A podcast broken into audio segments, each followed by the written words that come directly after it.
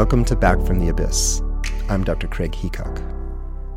Today, before we start the story, I wanted to read an iTunes review that was just posted recently. It was so lovely, and I just, yeah, I gotta read it. So, this is entitled Love to Lena. This is on the uh, Apple iTunes reviews.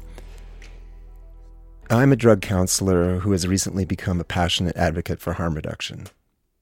Through my years in this field, I always thought I'd say just the right thing to jolt someone actively using into wanting to change. Lena is a testament to what I've been leaning into for the past several years, focused on harm reduction. Just to be there for someone, to listen, to empathize, to accept, to not judge, to affirm. It's not about what I want or think is best. It's really just about unconditional love. Thanks for this episode. Oh, thanks for that review. That was so sweet. Yeah, and thanks again to Lena. Lena, you rock if you're listening. Okay, let's get to today's story. This episode might be seen as a companion to Saj's story of healing trauma with psychedelics in season one. This is the story of Stella. She's a psychotherapist, and her journey of healing childhood trauma and chronic depression with the help of both psilocybin and MDMA. Stella does a lovely job here of differentiating how these two medicines each addressed the interweaving strands of dissociation and emotional numbing, her plunge into alcoholism, the bouts of fear and rage, and the inescapable paralysis of waking up with depression every single morning. A note here MDMA and psilocybin continue to be Schedule 1 illegal molecules, and presently the only way to do legal therapy with these medicines is to be part of a clinical trial. I really hope you enjoy this story. It was super meaningful for me to sit down with her and record this. As an immigrant coming to America, I was an only child. My parents were really young. They had me when they were really young. And so they hadn't found themselves yet. And so a lot of the pain that a lot of the pain that they didn't process kind of came on to me as transgenerational trauma. With my dad, it was more of this really harsh expectation of showing up in school, doing so perfectly, even like as a little child. You know, when I moved to this country, I was four and a half, and I just was expected to commit to schoolwork, do reading, do math. You know, as a little child, I even remember this. And when we moved to America, we left my grandparents, we left all of our support system. We came to California, and it was, you know, it was a pretty rocky transition because we were pretty lonely and there was no support. My dad was in grad school and he was stressed with that. Um, and so a lot of his tension and his anger came out on me. Um, I you know, it was sort of riding the waves of I would come home from school, I would be picked up by my dad. I would have to sit quietly in my room and do homework or work on something silently. So I was brought up to be very alone, um, have to take care of myself. You know, my parents they never there was no emotional comforting that didn't really exist you know? After my dad would attack me my mom would come in and kind of comfort me but otherwise i was sort of left to my own devices. I think it was cultural you know? It's just a very hard culture. It was very disconnected very much a lot of alcohol abuse um, just sort of like wearing black clothing. Everything was shut down. Everything was kind of brushed under the surface. And as a result, the population is very bitter, very, you know, talking a lot of crap about each other. And that's sort of the way that people relate is like, how much drama can you talk about shit mm. in your family? I would like sit silently in my room. My dad would be working on his grad school um, in the other room and I remember it being very important that I not make any noise. So I would just sit there silently and pretend to do homework. If he would walk by, I would kind of grab my homework from the table and pretend like I was doing it when in reality I was crafting and creating art pieces and things like that. So, because I was so lonely, I also played with myself all by myself. So, I remember having a made up family. I had a mom and dad, and I had two siblings in my mind. And those parents and those siblings, they were emotionally attuned with me. We would have conflicts. We would work out those conflicts all in my head. So it wasn't just positive affective Yeah. interactions, they had the full range of. Absolutely. It was mm. like a whole, it must have been years and years. I don't remember when they started to fade, but it must have been when we moved to America. So, like around five, when my dad first attacked me, till probably like eight or nine, when like the creativity kind of, I don't know. I don't know if that's what it is. But eventually they did fade. But for a long time, maybe like two or three years, they supported me in my mind and heart. They had names, they had whole mm. characters, like mm. so I think that's sort of the when I think back on my childhood, like that really describes the loneliness because I was so alone that I literally created an imaginary family. You didn't really have friends or go to other families' houses. You know, I did gymnastics. So when I was probably like five and a half or six, I started doing gymnastics. My mom was the coach, and I had friends there. Um, and that was a huge resource, you know, from like six to 12, I went to gymnastics every day. So even if there was chaos at home, I would come to gymnastics practice in the evening. Sometimes I'd be almost in tears, but then I would have a really hard workout and I'd be around friends, and that would just discharge that trauma. Hmm. And I would come home and I would always be more regulated. Um, I was able to sleep. I did have nightmares. I did wet the bed quite often up until probably, I think the last time was when I was 10. So pretty late into childhood. so it sounds like your family, you were islands. Yeah. There's the island of your dad and of you and your mom, and Mm-hmm. nobody's really taking care of each other or noticing each other. Yeah, my dad and mom did not get along.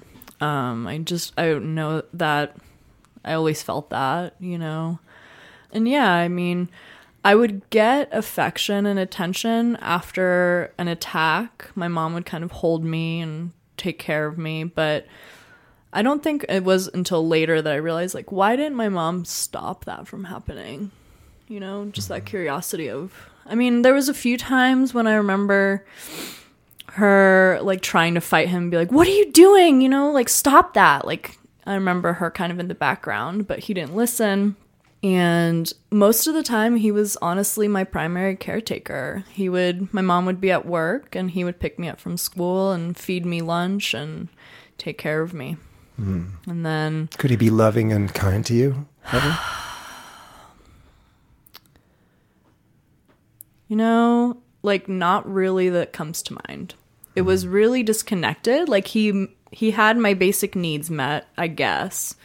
You know, but in terms of like being loving, that doesn't mm-hmm. ring a bell. Mm-hmm.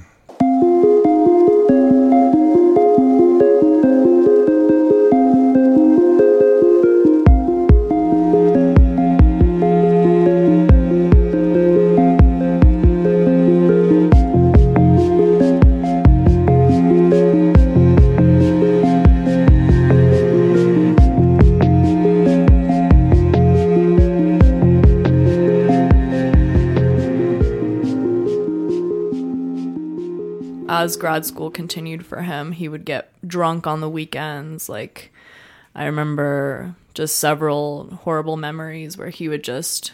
I knew that he drank a bottle of wine, and I knew that it was like walking on eggshells, that he was going to come after me at any point. Mm-hmm. And why you? Do you remember back in your little girl mind, like what? Why was your dad coming after you? It's so terrible to you. I mean, the first time I got attacked, it was I was like running around when we were on a walk in the evening and I was like, "Oh, you can't hurt me. Like I'm wild. I'm free." Like just kind of dancing and twirling and being my wild self. And he was like, "Oh, really? Like let me show you." It was sort of like this like power over me that he had to sort of assert. And i have always been kind of a free spirit. I've always been really smart. I've always been really emotional. And you know i think it threatened something in him that he wasn't able to tap into himself like his own gentleness and his own vulnerability. And because I was such an emotional and expressive child, perhaps it he wasn't able to digest that. Mm. So instead of being able to celebrate your free spiritedness and your energy and your big spark, he almost had to like go totally alpha on you and just dominate you and show that no, he was the boss. Yeah, mm. that's what it seems like. Yeah. yeah. Was he abusive to your mother as well? only verbally hmm. you know i had when i was in i went to one grad school and then i dropped out and there was a psychoanalyst there and he had um, proposed that perhaps my dad was attracted to me and he was fighting against that attraction. You know as i was a teenager and started going through puberty i could i could feel some sexual energy kind of being put towards me. I never got sexually abused. It was mostly just emotional and physical, but there was always like this sexual energy that was in my direction, which was really uncomfortable. So that's possibly true, but it's hard to say why me. Yeah. So you went back sort of oscillating between states of deep loneliness and fear and threat and um, explosive violence and more fear and loneliness and just cycling through those. Yeah, like I would sit, you know, I would get attacked, um, and then I would sit in the corner of my room. Sometimes, eventually, I made like a space in my closet where I like put up little pictures, and it, I could just like bundle up and like hide there, basically. But a lot of memories are like sitting behind the door in the corner because in my culture, it's like, oh, go sit in the corner and think about what you've done. And so that was always, you know, the discipline. And so I would be sitting in the corner and I remember tightening every muscle in my body and just like wanting to disappear. And then in the background, my dad is just like violently getting sick from drinking so much. And that's just a, you know, that was a repeated memory over and over.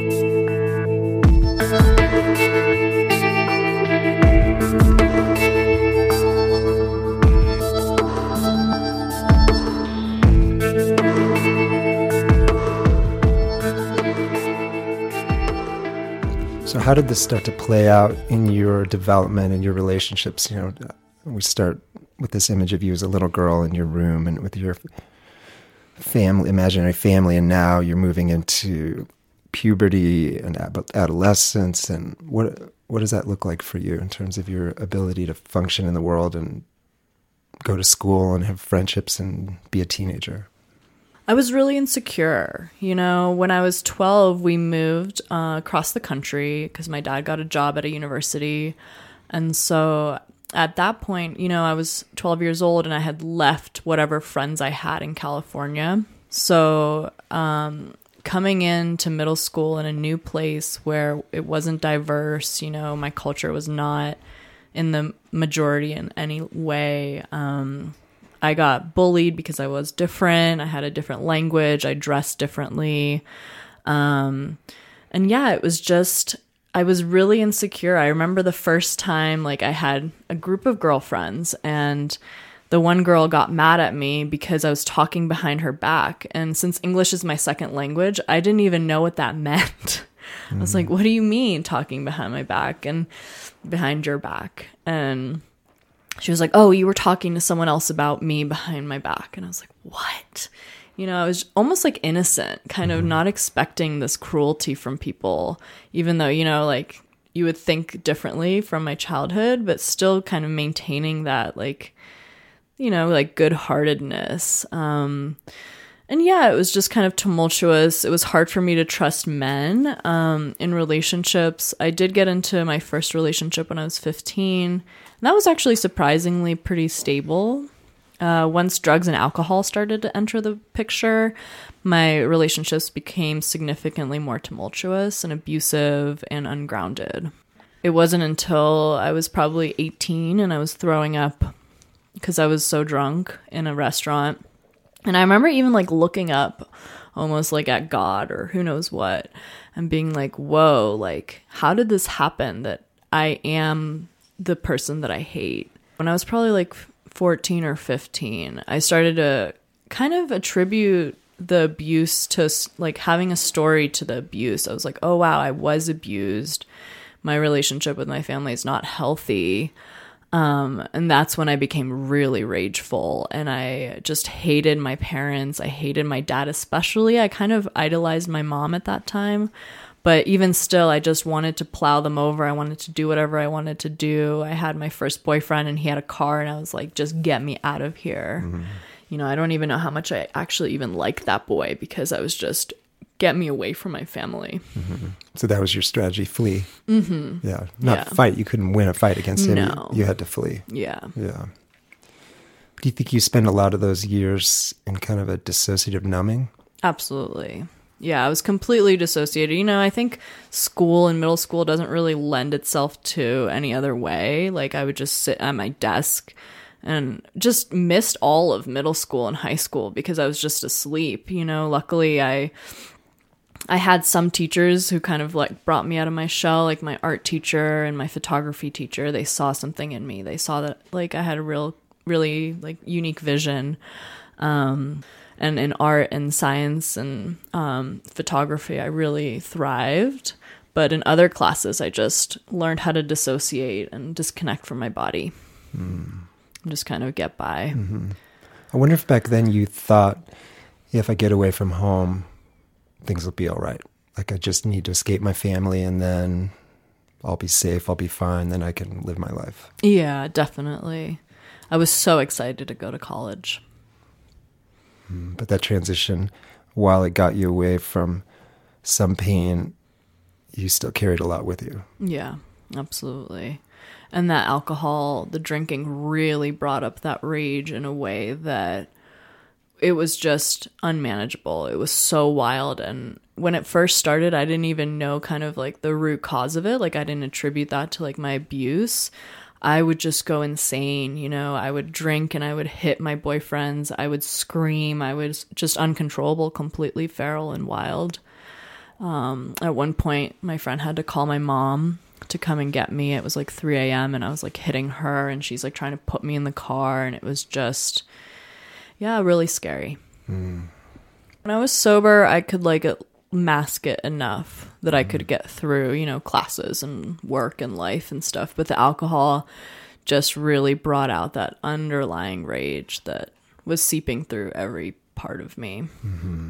But still, you know, it's like I wanted this like power over men, power over relationships. Like I I loved men and I hated them. I wanted to like almost like wrap them in and then just like bring them down.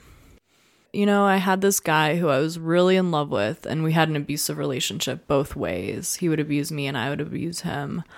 Um and I realized that you know, what am I doing with this person who I genuinely do love? What is br- drawing me towards him? It's, it was really confusing, and I knew it was related to my dad somehow.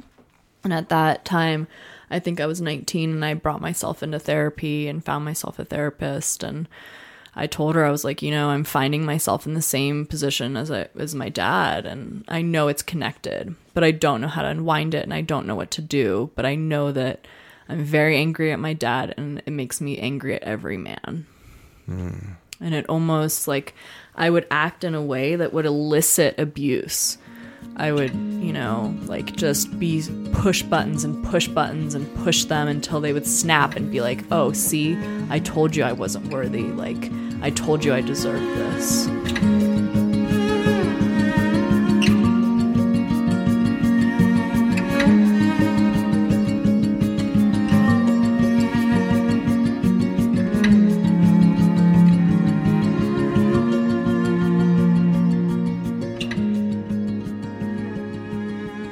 And then was that about the same time you had your first experience with psilocybin? Yeah, I think it was a little bit after. Um, I was actually with that boyfriend that I had just talked about, the abusive one, and we took mushrooms together with me and him and three of our mutual friends, and I had a really bad trip.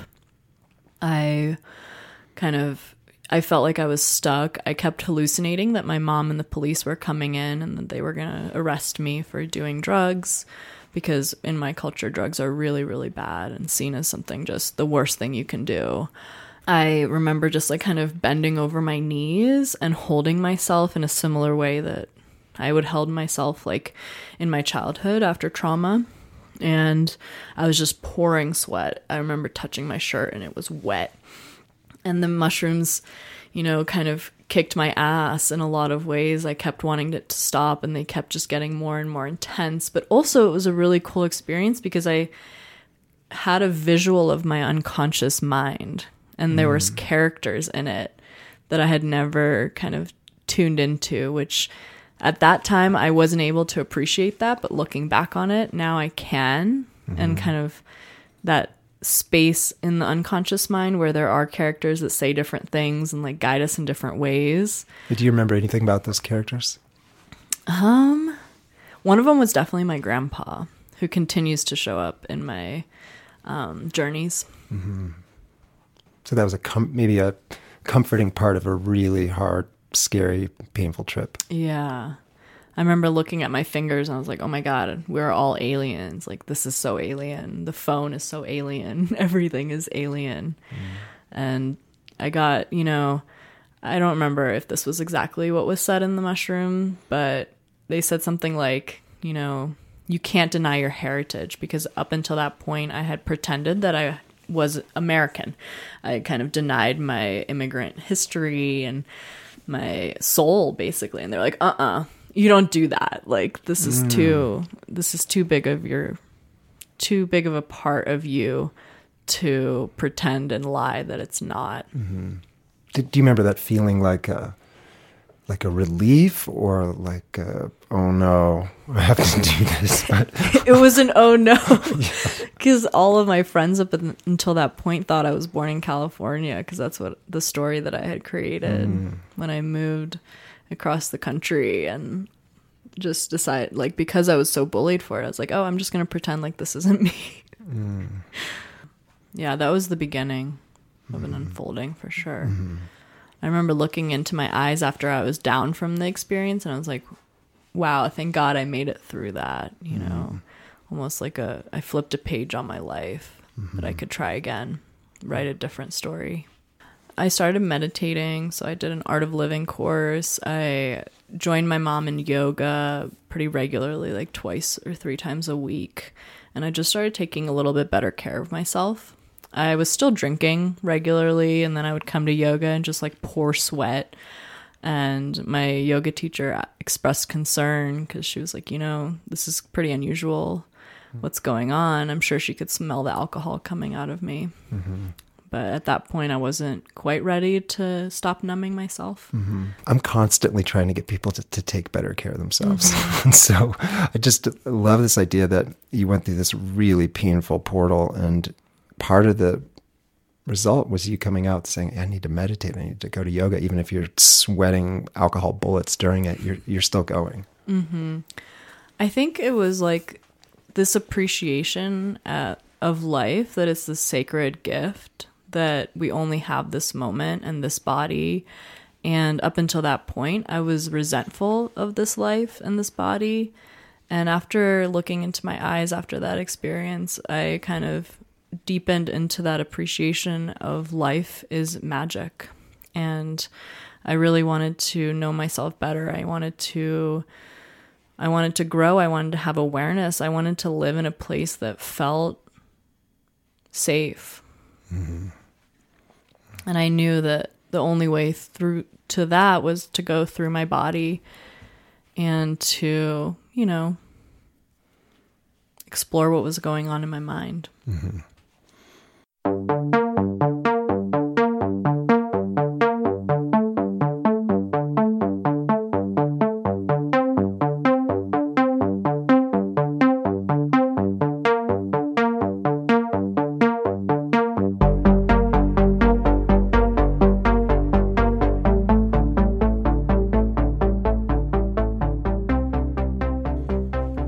And then at 23, you had another, perhaps even more um, earth shattering kind of experience that reached deep inside of you. At 23, I had I had already had like a really strong meditation and yoga practice. I was doing that pretty much daily. I had done retreats with meditation. I was a pretty strong meditator, but still, you know, acting out of my unconscious, still emotionally lashing out at relationships and things like that. But when I was 23, I had my best friends and I took three and a half grams of psilocybin. And I had what I now call my spiritual awakening experience.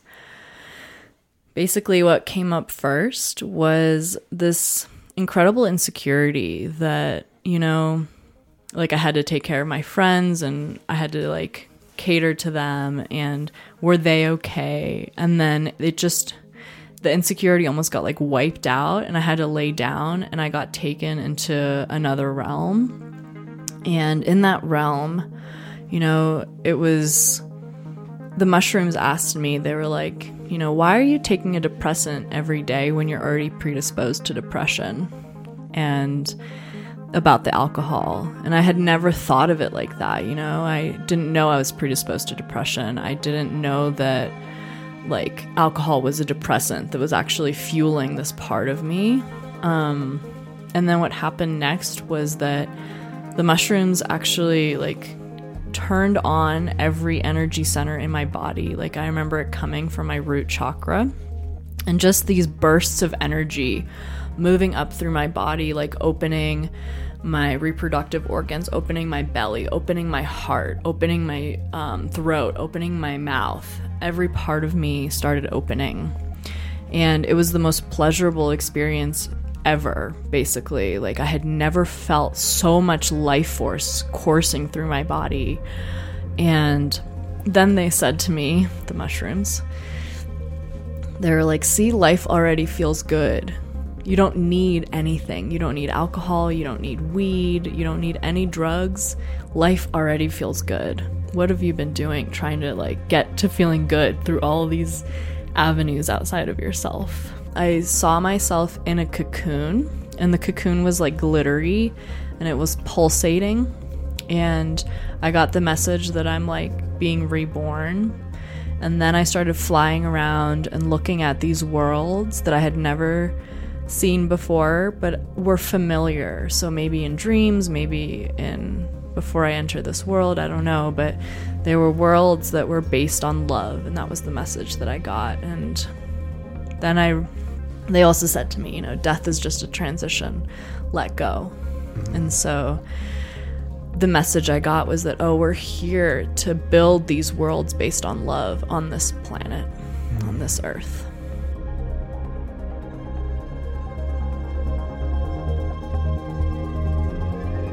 It's like you totally came back to life, like you totally came online. I was just picturing as you describe your chakras, it's like um, start the system up, start the system, the system, almost like I was picturing a like a Saturn V rocket, like with the everything starting to light up, and you've just been dead inside for so long.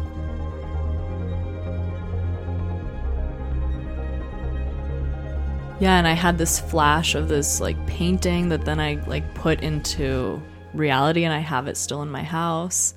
And it was just it came straight from the mushroom land. Like I don't even know if I can take credit for it because it just came through me. It flashed into my memory or into my mind when I was tripping and then it just came through me in the next like couple months and I made it into physical reality. Mm-hmm it was just unbelievable. And was this largely solo? I mean, were your friends kind of in their own journeys, or were, were they supporting you through this or checking in with you, or was this largely you doing your own deep psyche dive?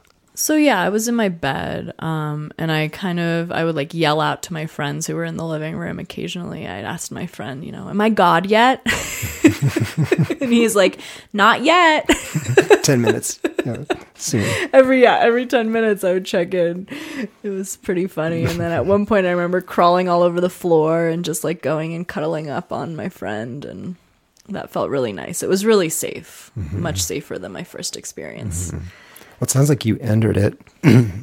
well, one, you'd entered it with a few years of spiritual and somatic practice with yoga and meditation, and um, you're in a very different place at 23 than you were at 19 in terms of being able to utilize the gifts of that.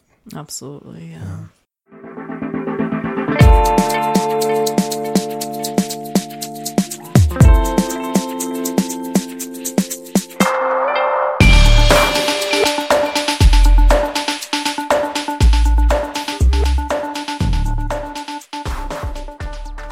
After that, I I was working at a bar, so of course I went to have my drink after work one day, and I literally I got hungover after one sip. I couldn't even smell the alcohol. I would immediately get a headache. So something with the psilocybin happened that made my body no longer compatible with alcohol, as if it had said, okay, you've done it. Like, this is it. This is the max capacity. Like, we cannot process any more alcohol. Probably physically, because my liver was probably not in great shape, and just emotionally, I just couldn't do it anymore, you know? They told me that alcohol was pretty much the opposite of life and soul. And so it just was no longer an option for me. Hmm. I mean, that is fascinating because it's not in your description, it's not that the psilocybin experience took away your desire to drink, or you saying, okay, I don't need to self medicate my trauma, or this is making me more depressed. It's that physiologically, metabolically, you, you couldn't drink. Right. Like something fundamental shifted. Yeah, I still don't know what. It was magic. Like, you know, we can study psilocybin, there's lots of studies happening, but that is magic That is magic. from my perspective. Yeah. Wow. And then I'm imagining that could open up a space for all sorts of things. I mean, once you take alcohol off the table and everything that engendered, including the rage and the hangovers and just taking up so much time and wrecking relationships and um, now you've got a whole space opened up. Yeah, absolutely. Shortly after that, I met my husband. Um, just out of fate, you know, he delivered a sandwich to my house and we started hanging out. And then a couple months after that, we got together and we journeyed quite a lot together. We did LSD, we did mushrooms, we really explored our own consciousness and grew a lot together. this session at 23 seemingly healed the ho- alcohol issue but it didn't it didn't heal the depression it it didn't heal the trauma necessarily it, you know it took a really poisonous thing off the table Mm-hmm. and sort of rebooted you and brought you back to life. But then you were vividly alive and aware and joyful in some ways but still depressed and traumatized. Yeah, yeah, I still, you know, I still witness like those toxic patterns come up in my relationship with my husband. I would get really, really jealous. I would get really emotionally reactive. I would lash out. You know, I wasn't physically abusive anymore, but I was definitely still emotionally abusive, really manipulative. Um, yeah, like still those shadow parts were maybe not driving the bus anymore, but definitely made their presence known frequently. So maybe a month or two after the 23 psilocybin experience, I went to a festival and my husband gave me two tabs of LSD. And that was another really powerful experience where um, I really just kind of fell into the center of the earth, is the only way I can describe it. I started seeing like the life force in every blade of grass, in every tree, in every person. I saw like the spinning ring of fire. I saw how everything was connected. Everything was all one. I remember, you know, thinking that the hippies had it figured out all along. like they always knew. and um, after that experience, I felt really like almost like seen by the universe and like looked after by source or God. I call it God, but it's not a Christian God. It's just the universe, the energy. And after that, I came out of it sort of like, wow, like I'm this depressed and I'm so lucky. How are other people doing in life and in the world when I am, you know, I am this lucky and I am this depressed? So that really kind of awakened a calling in me to help others. And I had already studied psychology, I had been on this path, but that was you know, that was the catalyst for me pursuing a master's in counseling.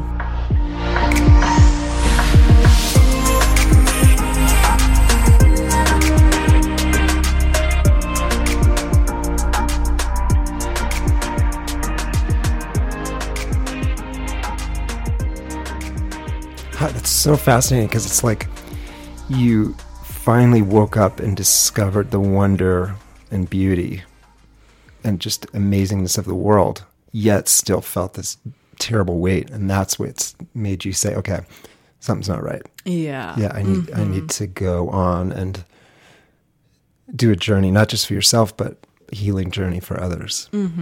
Yeah, I felt really alone. You know, after that LSD experience, I had uh, gone to my chiropractor and I got an adjustment maybe a few days after that. And I started like to have hives all over my body, starting at my base chakra, moving up every single chakra. And then the hives ended up spreading all over my body. And I had no idea what was going on. My I called my chiropractor and he had no idea. You know, when the hives started, I had the realization that my dad had done his best. And so what I how I conceptualized it was that you know my cells were actually releasing all of this toxicity that I had been holding for 23 years of my life and with the realization that my dad did his best like all that pain, all of that hurt, that was the best that he could do with his level of consciousness. Mm-hmm. And that was really a huge relief and insight for me because it did kind of you know, propel me on my journey. And also just that awareness that, you know, he had done his best and I was so alone. Like my chiropractor didn't know what was happening. My yoga teacher didn't know what was happening. I got a book on Kundalini and that was the first time that I realized, wow, maybe this is what's happening. Maybe I'm mm. having a spiritual awakening. Mm-hmm. And this is actually something that does happen. And in the rural part where I lived, it was just such an unheard of thing. You know, what is spiritual awakening? And so mm-hmm. it almost felt like a mission. I was like, I have to help others. I have to support others on their awakening journey. Mm-hmm. I still, you know, at that point, I had taken a few years and I just kind of stopped talking to him and cut him out. And after that, I still didn't talk to him very much, but my heart started to soften. I started to understand more, you know, I started to have more compassion for not the the abuse that I went through, but just what they had gone through and just the lack of awareness and the transgenerational trauma that, you know, it is their responsibility to heal too, but they weren't able to. Mm-hmm. Mm-hmm. So I came to grad school, you know, and I was from this mindset of like, oh, I'm already enlightened. you know, even with all these shadow things kind of driving my life, I was like, but I'm already enlightened, you know, what, what are you going to teach me? and then in grad school, they introduced the idea of like shadow work. And I was like, what do you mean shadow work? Like, I'm already enlightened. Yeah, can you describe that? I think some listeners will know what that is. I think a lot will not. Yeah, Shadow what work? is shadow work? Yeah, so it's the part of us that we sort of shove to our unconscious. As a kid, you know, we we come into the world with different characteristics and different parts of ourselves, and depending on what our parents and the society approve of, we learn to only present those parts and any other part that's kind of deemed too much, too emotional, too big, too loud, whatever, any parts like that get shoved into our unconscious. And those parts end up kind of like driving our emotional behaviors. And so when we when we notice that we get hijacked and we don't even know why like we're triggered and we hate this person but we can't even put our finger on why a lot of times they're triggering kind of our shadow aspects. Mm-hmm. And so for me it was a lot of just like kind of being manipulative in terms of negative stuff, like being mean, being judgmental. In terms of positive stuff, it was like my bigness, my my big emotion, how funny I am, how quirky I am, like moving around and like wiggling and dancing and kind of stuff like that. There was just too much for my family. So when I went to um, grad school, I started to reintegrate some of those pieces. And when I was, you know, as part of grad school, you have to go to regular therapy. And so I was doing somatic experiencing, I was doing a lot of release in my body. I would be wrecked for days after sessions, but then I was still waking up depressed every day. Um, it would still take me to like 2 or 3 p.m. to connect with life and want to be here. Mm-hmm. I, I, mean, it seems like if you were going to create a laboratory for a depressed human, it would be something like you grew up in mm-hmm. isolation, shame, secrecy, no talking. Yeah. Be quiet, isolate, mm-hmm. um, and with periodic bouts of violence. I mean, yeah. just that seems like a complete. It would be shocking if you didn't have significant depression. Right. Yeah, I just couldn't connect with life because it wasn't safe. Mm-hmm. And then as a result, I kept manifesting that reality over and over in different relationships. Mm-hmm.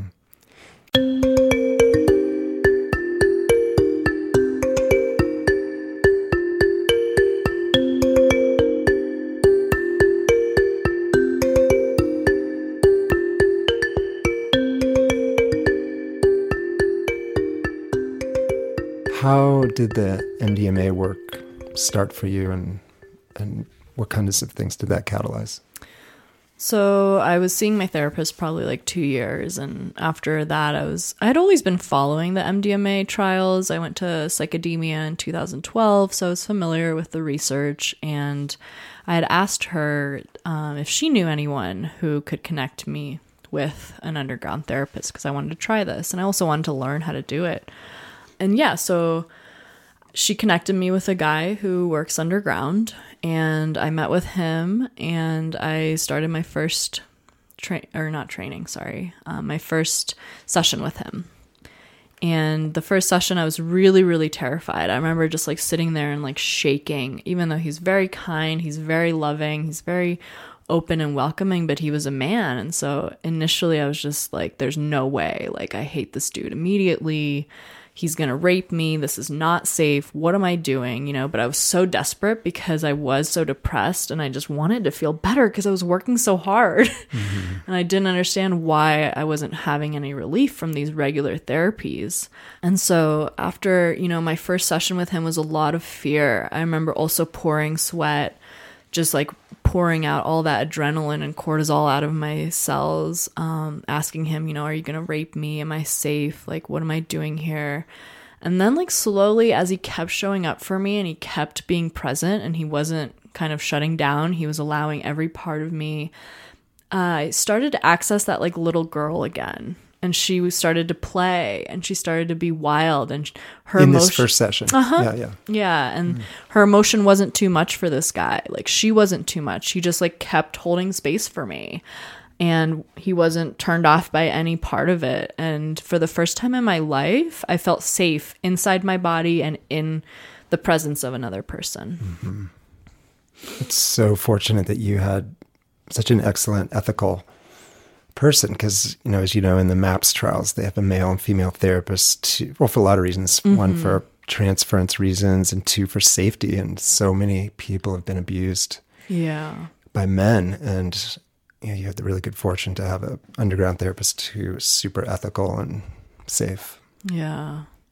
And it really did like it brought me back into my body in a way that I had never experienced in my life. Like even from that mushroom experience where like the energy kind of flowed up through me, the MDMA was like an embodied experience. I was finally home. Mm-hmm. I felt safe. I could sleep again. I the nightmare started fading. Um, I wasn't as jumpy and like you know hostile. Like I could just settle in. I started to recognize my triggers before they kind of spun me out into you know, self sabotage. Like I could recognize, oh, I'm being triggered because my husband looked at me this funny way. And instead of like lashing out and trying to bring him down, I could say, hey, like, I, that was actually really hurtful. Like, what did you mean by that? Because I interpreted it like this. Mm-hmm.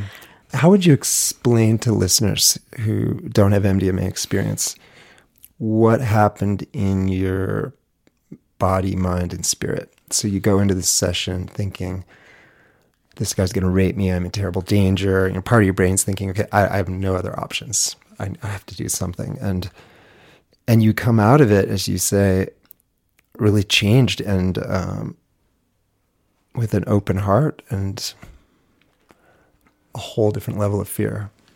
Like, what can, is there? I know it's often very hard to put these into words, but what happened in your body and your spirit?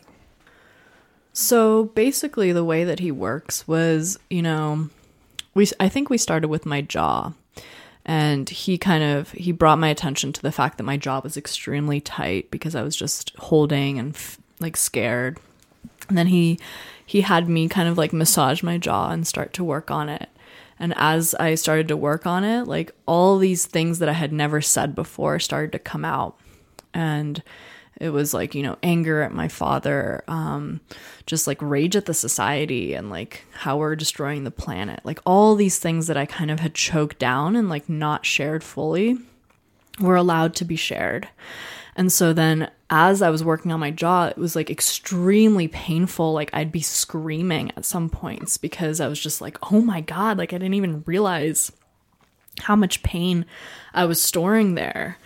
Um, but the cool thing about that is that then when I went back into my life and I had jaw pain, I would, it was no longer unconscious because before the MDMA, it was all unconscious. And so I'd be just tightening and tightening and tightening. And I just didn't even notice it until I had that first MDMA experience.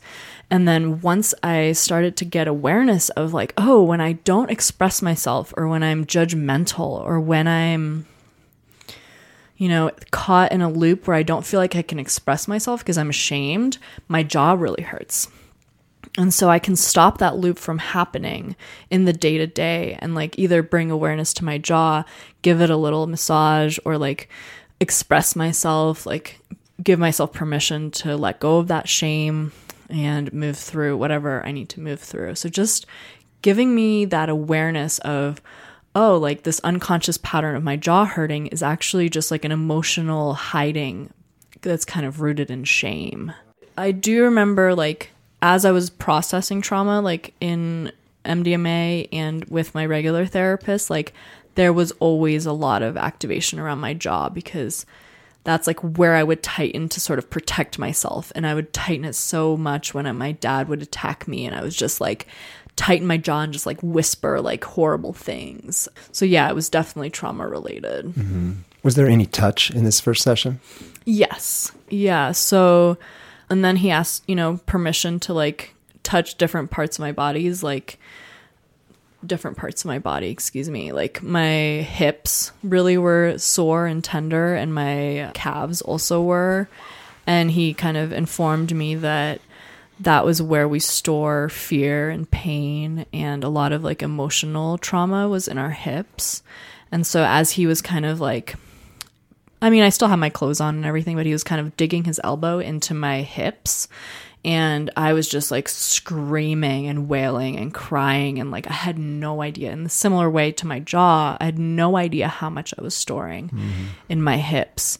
And how he described it to me was that literally we're like releasing the hips and allowing serotonin and oxytocin to enter into these places where typically we would just like tuck away all of our emotional pain mm-hmm. and just bringing awareness to it bringing touch to it bringing um yeah bringing more awareness to the fact that like wow how much do you store in your hips and mm-hmm. after that point i really made it like it I almost didn't have a choice because I would have to work my hips out almost daily from like the, you know, learning how to be a therapist and like picking up other people's garbage, picking up my own garbage. I would just incorporated more stretching into my hips and just more care for them. Mm-hmm. You know, he built that trust, and I'm sure the MDMA helped, but he was just so solid and so loving that I was able to release into that. And at that point, I had nothing else to lose. And I was like, all right, like this is what I'm here, this is what I'm paying for. I might as well go all in. And at that point, it was probably like two or three hours in, I felt safe enough to let him touch me. Mm-hmm.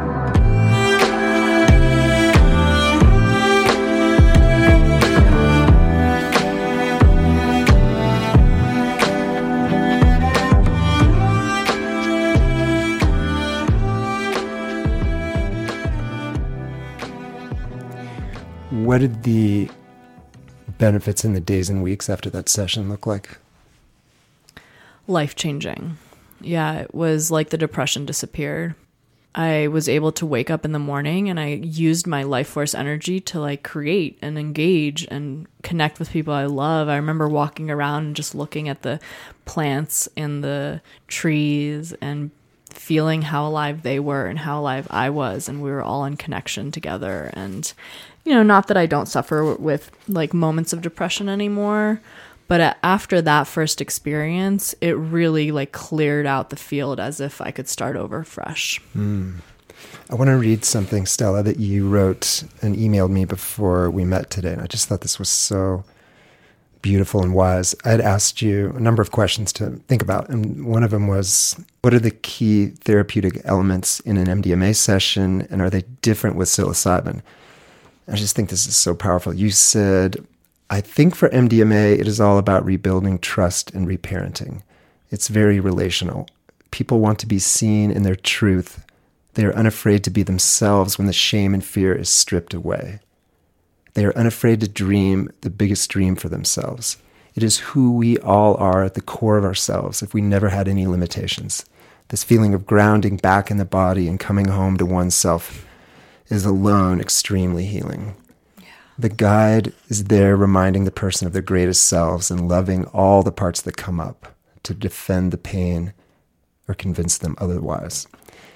And then this is about psilocybin. You said psilocybin is an experience of the great divine consciousness that runs through all things. At lower doses, it can give insight and work similarly to MDMA, but it quickly reaches far deeper and more profound levels of the psyche and consciousness. Psilocybin proves the ego wrong and humbles us to bow down before the great unknown. It forces us to listen to the calls in our bodies and the songs of our intuition. It teaches us that there is no more important thing other than to live this life every moment to the fullest. Who wrote that? I love that. so beautiful. Yeah. Thank you. Yeah.